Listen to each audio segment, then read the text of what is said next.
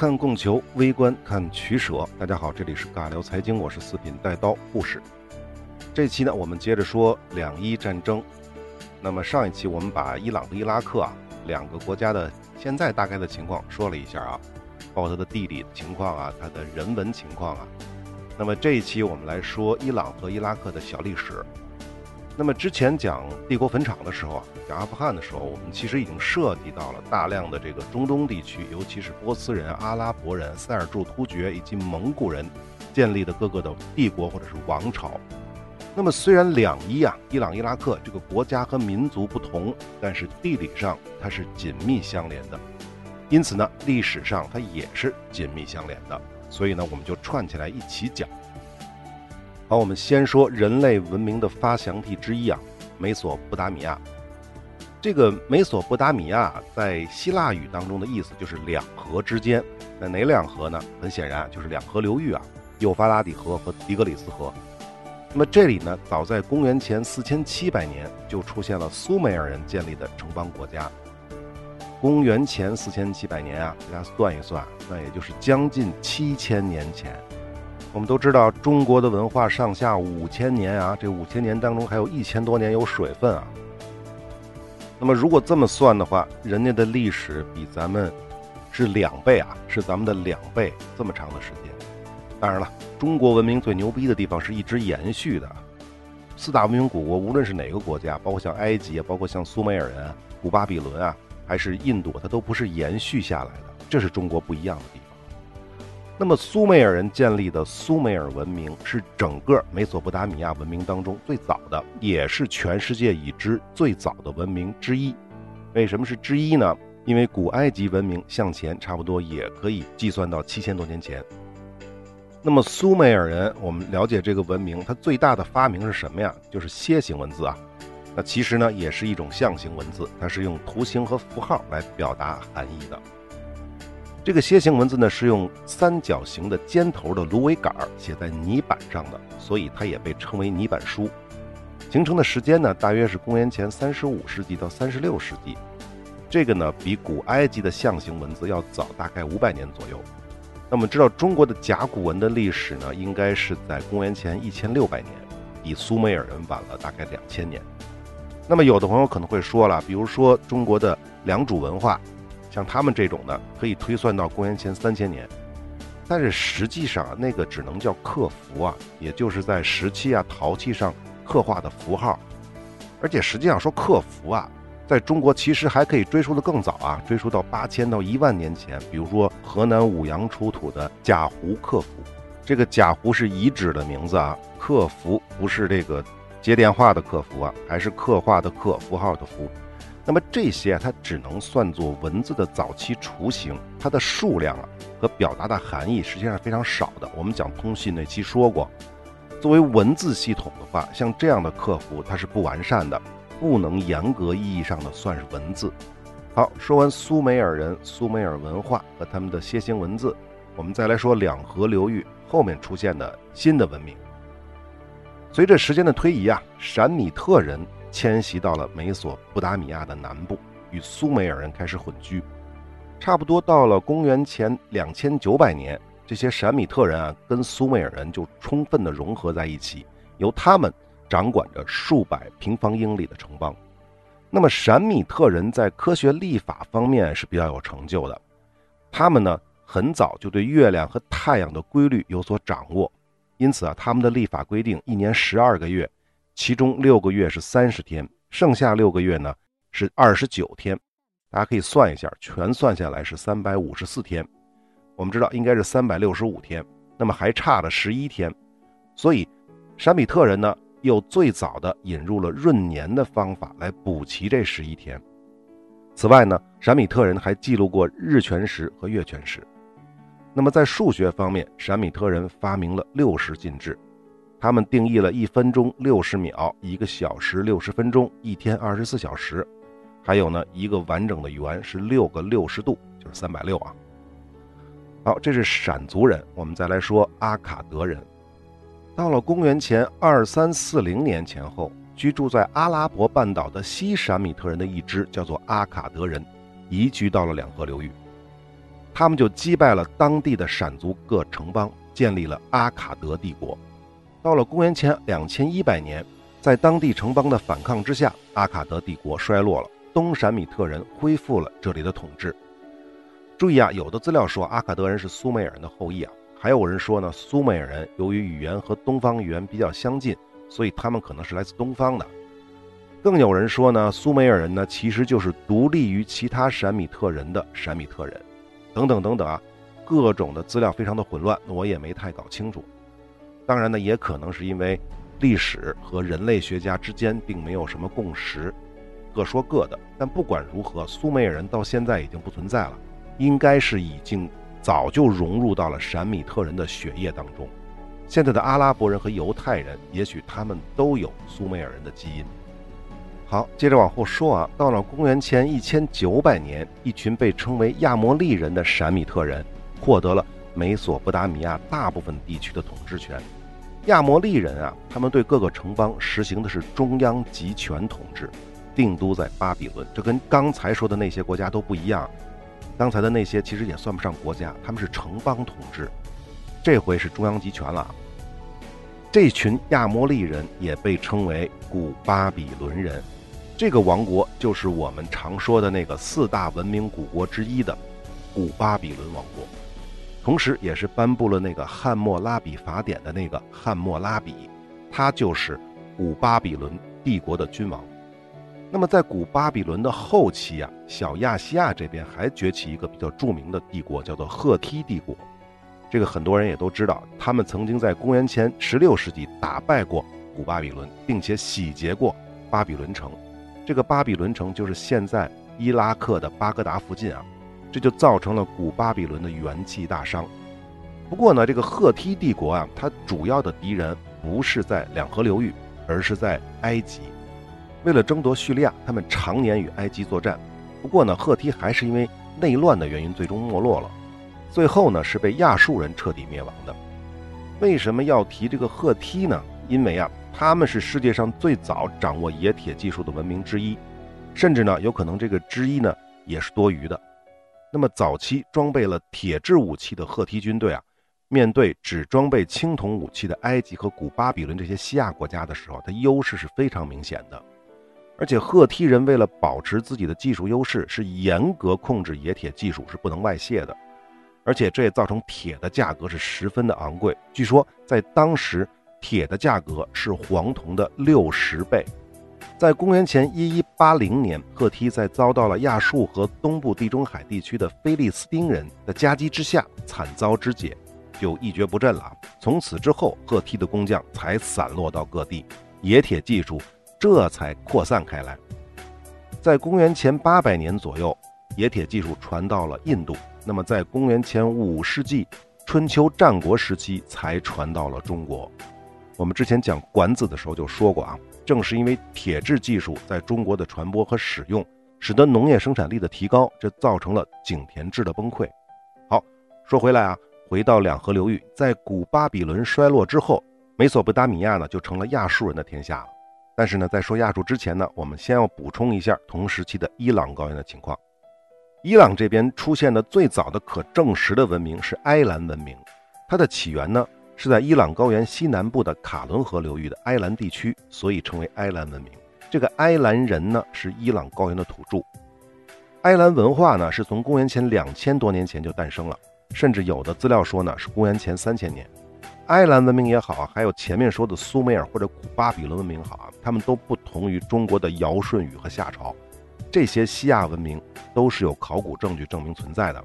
也就是说呢，古伊朗文明的历史呢，比古中国文明呢要早五百到一千年，而古巴比伦文明比埃兰文明还要早一千多年，苏美尔文明前面说了要更早。但是差不多公元前二世纪上半叶的时候，埃兰人才建立起自己的国家，即埃兰王国。在两河流域古巴比伦的时代，埃兰王国曾经冲下伊朗高原，进攻两河流域，但是被伟大的汉谟拉比击退。好，这个时候西边呢是古巴比伦两河流域，东边的伊朗高原是埃兰，而美索不达米亚的北边又崛起了亚述人。实际上，亚述在刚刚崛起的时候啊，古巴比伦的汉谟拉比，还曾经向亚述帝国呢表示过臣服。北方蛮族比较能打嘛，但是最后古巴比伦还是击败了亚述。直到公元前九世纪初，亚述帝国才再次崛起，不仅打败了古巴比伦，还征服了全部叙利亚、巴勒斯坦、亚美尼亚和美索不达米亚的南部。到了公元前六三九年，亚述帝国的军队来到了伊朗高原。埃兰王国就此灭亡。公元前六三九年这个时间点呢，在中国这边已经进入了东周，也就是春秋时代了啊。好，虽然这个埃兰被亚述帝国灭亡了，但是亚述帝国继续向伊朗高原侵略的这个脚步呢，是被来自伊朗高原西北部的米底人联合了各高原部落给击败了。紧接着，西边的亚述帝国很快就被新巴比伦王国取代。而伊朗高原的主人呢，就变成了米底人。米底人呢，我们在阿富汗那期说过啊。这个米底人啊，他们可不是伊朗高原的土著了。埃兰人是伊朗高原的土著啊，米底人不是。他们是公元前两千年开始逐渐迁入中亚的雅利安的一支。后来他们与当地人混血，形成了现代波斯人的前身，其实也包括库尔德人的前身啊。在公元前六七八年。米底人统一了伊朗西南的各部落，建立起了米底王国。那再到后来呢？米底人又继续征服更广大的领域，整个伊朗高原，还有呢，就是安纳托利亚的东部，或者叫做小亚细亚东部，也就是现在我们说的土耳其的东部。到了公元前五五零年，波斯人崛起了，那么波斯帝国反抗米底的统治，最终被居鲁士大帝所灭。这个米底国啊。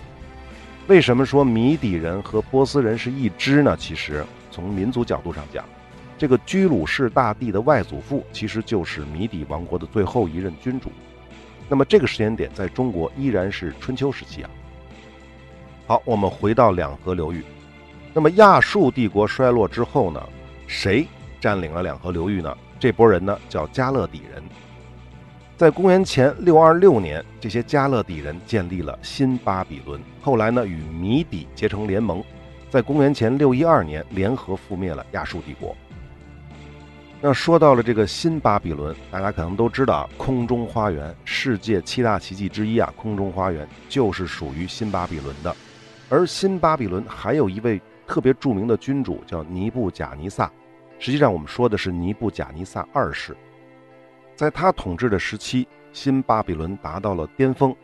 尼布贾尼撒呢，对巴比伦城进行了重建，使其最终成为中东和美索不达米亚地区最壮观的人类城市。那么，空中花园就是这个城市里的地标。但是呢，这个尼布贾尼撒二世去世之后啊，新巴比伦就陷入内乱了。在公元前五三九年，被伊朗高原上崛起的波斯人覆灭。也就是说呢，两河流域的新巴比伦和伊朗高原上的米底，最后都被波斯帝国征服并统治。好，波斯帝国的故事其实是我们在阿富汗那期讲过啊，讲过一部分。那么在说波斯帝国之前呢，我们要插一个话题，就是人种问题。刚才其实说了好多好多的人种，什么波斯人啊，什么闪米特人啊，苏美尔人，大家可能会觉得很乱啊。我们简单的归总一下。刚才说了这么多人种，实际上就四类人：两河流域的土著苏美尔人、伊朗高原的土著埃兰人、外来的闪米特人和外来的米底人。那么土著就不说了，后来呢，基本上都被外来的人种呢通过统治啊、通婚的方式融合的无影无踪了。那么米底人呢是雅利安人的一支，波斯人呢则与米底人的血缘非常接近。那么闪米特人呢，他也是白色人种。它有各种各样的分支啊，包括东闪米特人和西闪米特人。在这一时期，两河流域活动过的基本上都是东闪米特人，唯一例外的呢就是那个阿卡德人。其他的什么亚摩利人啊、巴比伦人呢、亚述人呢、加勒底人呢，他们都是东闪米特人。至于我们熟悉的闪米特人，比如说犹太人、腓尼基人，还有阿拉伯人，他们呢也是闪米特人的后裔，只不过呢他们不是东闪米特人，他们是西闪米特人。他们是再后来才迁入两河流域的。好，关于人种问题，我就补充完了啊，不知道大家听没听明白？我们再来说波斯帝国。那么这个波斯帝国，我们讲阿富汗的时候说过，是波斯第一帝国，也叫做阿契美尼德王朝。为什么叫波斯帝国呢？因为阿契美尼德王朝的国号叫波斯。前面说了那么多国家，一直说到波斯才算得上真正的大帝国，因为它鼎盛的时候，其疆土东起印度河流域和中亚的内陆地区，西到巴尔干半岛，也就是到了希腊边上了啊，北边到高加索，南边到了现在非洲的埃塞俄比亚。它是世界上第一个横跨欧亚非三大洲的帝国，其治下七十多个民族，五千多万人口，七百多万平方公里。那么我们后面都知道了啊，从公元前四九二年希波战争开始，波斯帝国呢就从极盛开始走下坡路了。到公元前三三四年，马其顿国王亚历山大东征，波斯全境被希腊人征服了。那么这个时候，公元前三三四年呢，差不多是中国的战国时代。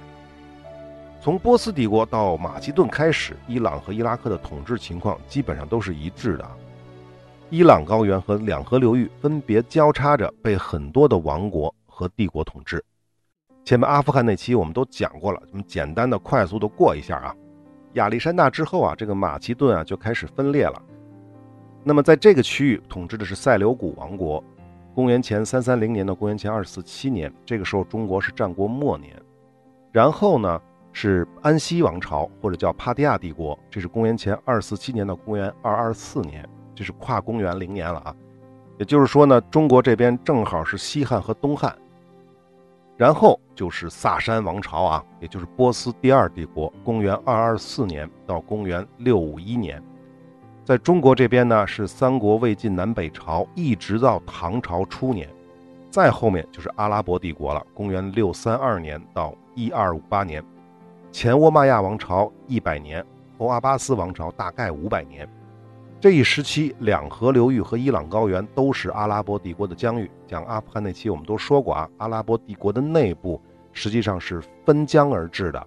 波斯人建立了萨曼王朝，这个是八四七到九九九年，中国的唐末到北宋初年。那么突厥人建立了加瑟尼王朝，九二六年到一一八六年。这是中国的北宋初年到南宋中期，然后就是塞尔柱突厥帝国了，一零三七到一一九四年，和花剌子模王朝，一零七七年到一二三一年。花剌子模的覆灭就是南宋的末年，就是蒙古人崛起的时候。那么最终说了那么多都没有用，蒙古人一来，西亚和中亚全归了蒙古。好，到了蒙古这个时期呢，蒙古的四大汗国。那么两河流域和伊朗高原呢是属于伊尔汗国，此后呢是蒙古人的后裔帖木儿帝国，一三八零年至一四零五年。讲阿富汗那期我们说过，帖木儿帝国的时期呢，在中国这边就是明朝初年了。帖木儿还曾经想征服明朝啊，恢复成吉思汗的大统治啊。那么再往后，随着帖木儿王朝在波斯统治的衰落，两个土库曼人建立的，也就是突厥人啊建立的黑羊王朝和白羊王朝崛起。这两个王朝都是发源于土耳其的东部、阿塞拜疆以及波斯西北地区。其中黑羊王朝呢前期比较强大，但随后呢被更强大的白羊王朝击败，最终是白羊王朝统一了伊朗高原和两河流域的大部分地区。那么这两个王朝在阿富汗那期的时候没讲啊，是因为黑羊王朝和白羊王朝统治区域啊其实很少涉及到阿富汗这块，而且持续的时间特别短，这才是关键，只有几十年。很快就被萨菲王朝，也就是波斯第三帝国覆灭了。好，从这个时候开始，波斯第三帝国这个时候开始，两河流域和伊朗高原的统治就开始各走各的路了啊。这个其实我们在阿富汗那期其实说过啊。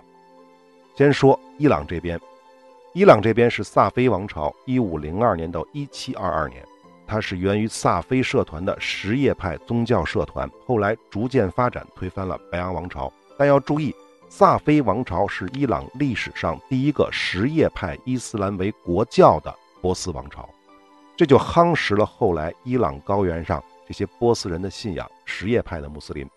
还有呢，大家还记不记得啊，在阿富汗那期也说过，一七二二年萨菲王朝衰败之后，阿富汗崛起的霍塔克王朝，也就是吉尔扎伊部落的普什图人马哈茂德，曾经短暂的击败过萨菲王朝。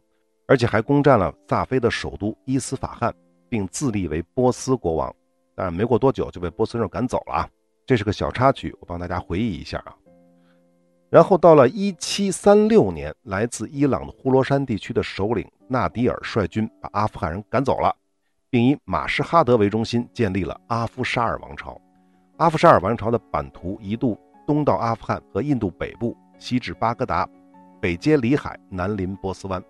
但是阿夫沙尔王朝非常的短命。一七四七年，纳迪尔死后，其子孙为了争储爆发内战，最终凯里姆其实叫凯里姆汗呐。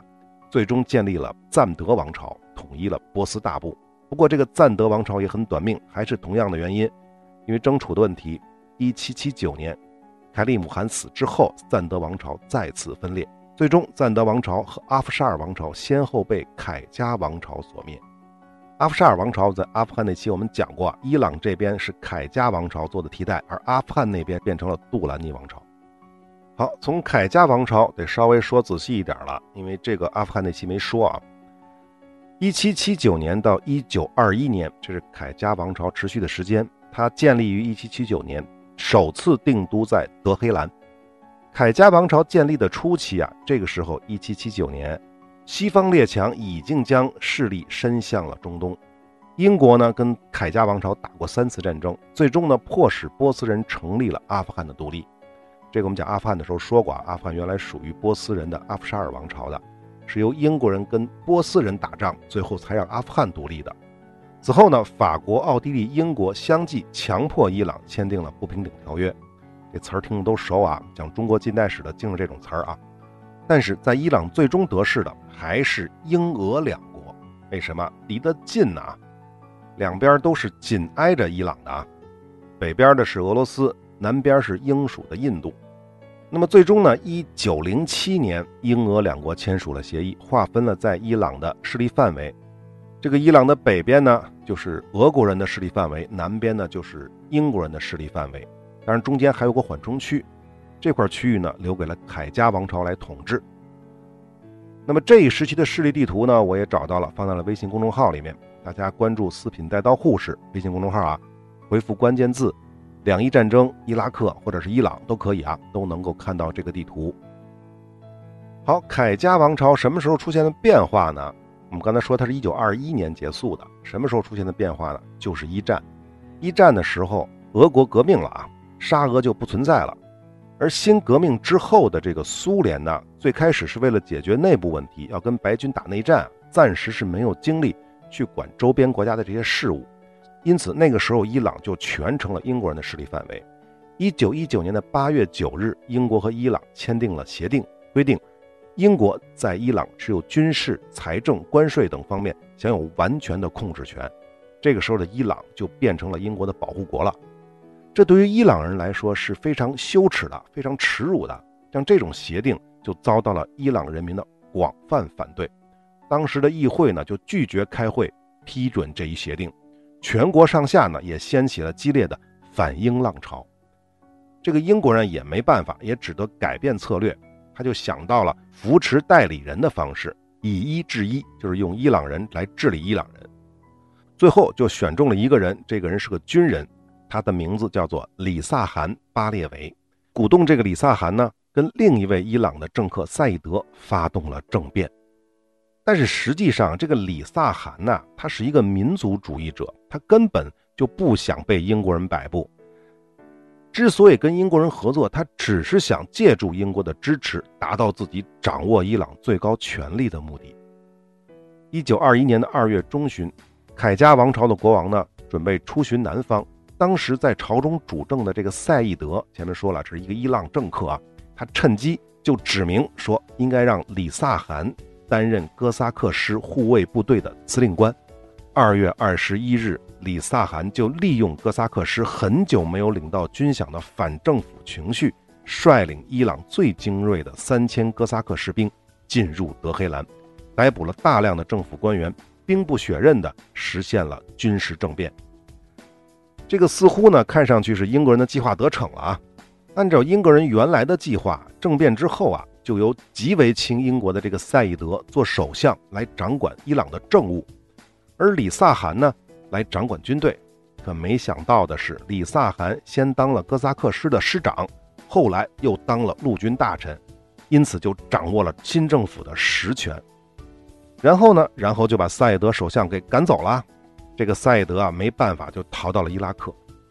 所以呢，实际上当时的伊朗在1921年发生了两次政变。第一次政变是把凯加王朝给推翻了，第二次政变是把赛德给赶走了。两次政变之后，李萨汗就废除了英国和伊朗的协定。1921年5月15日，英军不得不从伊朗撤退。1923年的10月28日。伊朗国王被迫任命李萨汗为首相，这个有资料说呢是李萨汗自任的首相，有一说是伊朗国王出逃在外，但另一个说法呢说是李萨汗囚禁了这个国王，在囚禁的过程当中呢逼着他任命李萨汗为首相的，这具体是哪个就不重要了，我也没仔细去查。一九二五年初，李萨汗就任全国武装部队的总司令，这个职位在以前啊只能是国王才能担任的。那么此时，李萨汗已经是伊朗实质上的独裁统治者了，而且他也完全控制了伊朗的议会。十月三十一日，伊朗议会呢宣布废除了凯加王朝，老国王呢被迫出访欧洲，这个出访是带引号的啊，再也没有回到伊朗。十二月十三日，议会宣布建立新的巴列维王朝，这个巴列维王朝就是伊朗近现代最著名的那个王朝啊，而他的第一任的国王。就是李萨汗，他在一九二六年的四月二十五日加冕登基。好，那么问题来了，李萨汗明明得罪了英国人，为什么英国人没跟他翻脸呢？这个原因呢，就是大国平衡。因为这个时候的苏联啊，已经解决完内部问题了，已经重新崛起了，而且还在积极的向伊朗输出革命思想，并且在伊朗的北部建立了吉朗苏维埃共和国。如果英国人军事干预跟李萨汗翻脸的话，那李萨汗就会顺势倒向苏联那边啊。因此，英国人觉得呀，与其跟他们两个势力进行对抗，还不如自己退一步，把一些利益还给伊朗，这样呢，保持伊朗跟自己的合作关系。最终呢，迫使了苏俄从伊朗的北部退却。这部分的内容呢，其实在库尔德人，我们讲库尔德人那一期里呢，其实是可以得到印证的。那么巴列维王朝后续的故事，我们先放一放。等说完伊拉克之后呢，我们再接着说。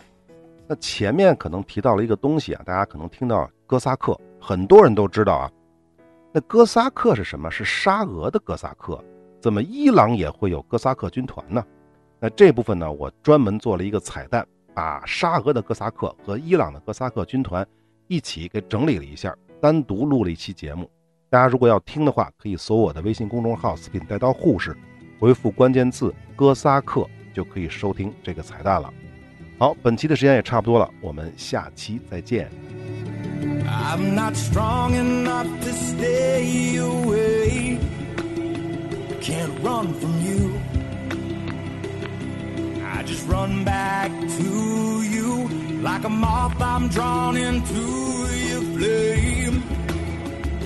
Say my name, but it's not the same.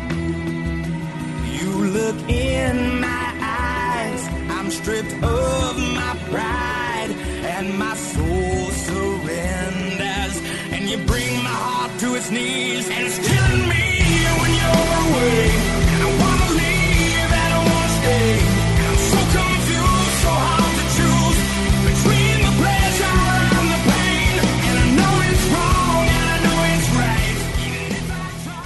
信任、信用和信誉是一切经济活动的基础，也是一切人类活动的基础。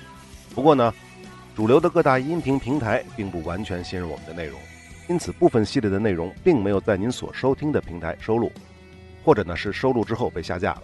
但是没有关系，您也可以搜索微信公众号“四品带刀护士”，关注之后呢，就可以得到完整内容的推送了。另外呢，从阿富汗系列开始，我们也同步在微信公众号更新最新的节目，欢迎来加个关注，最后如果您喜欢我们的节目，请点赞、转发、关注、收藏，这是对我们最大的支持。好，我们下期再会。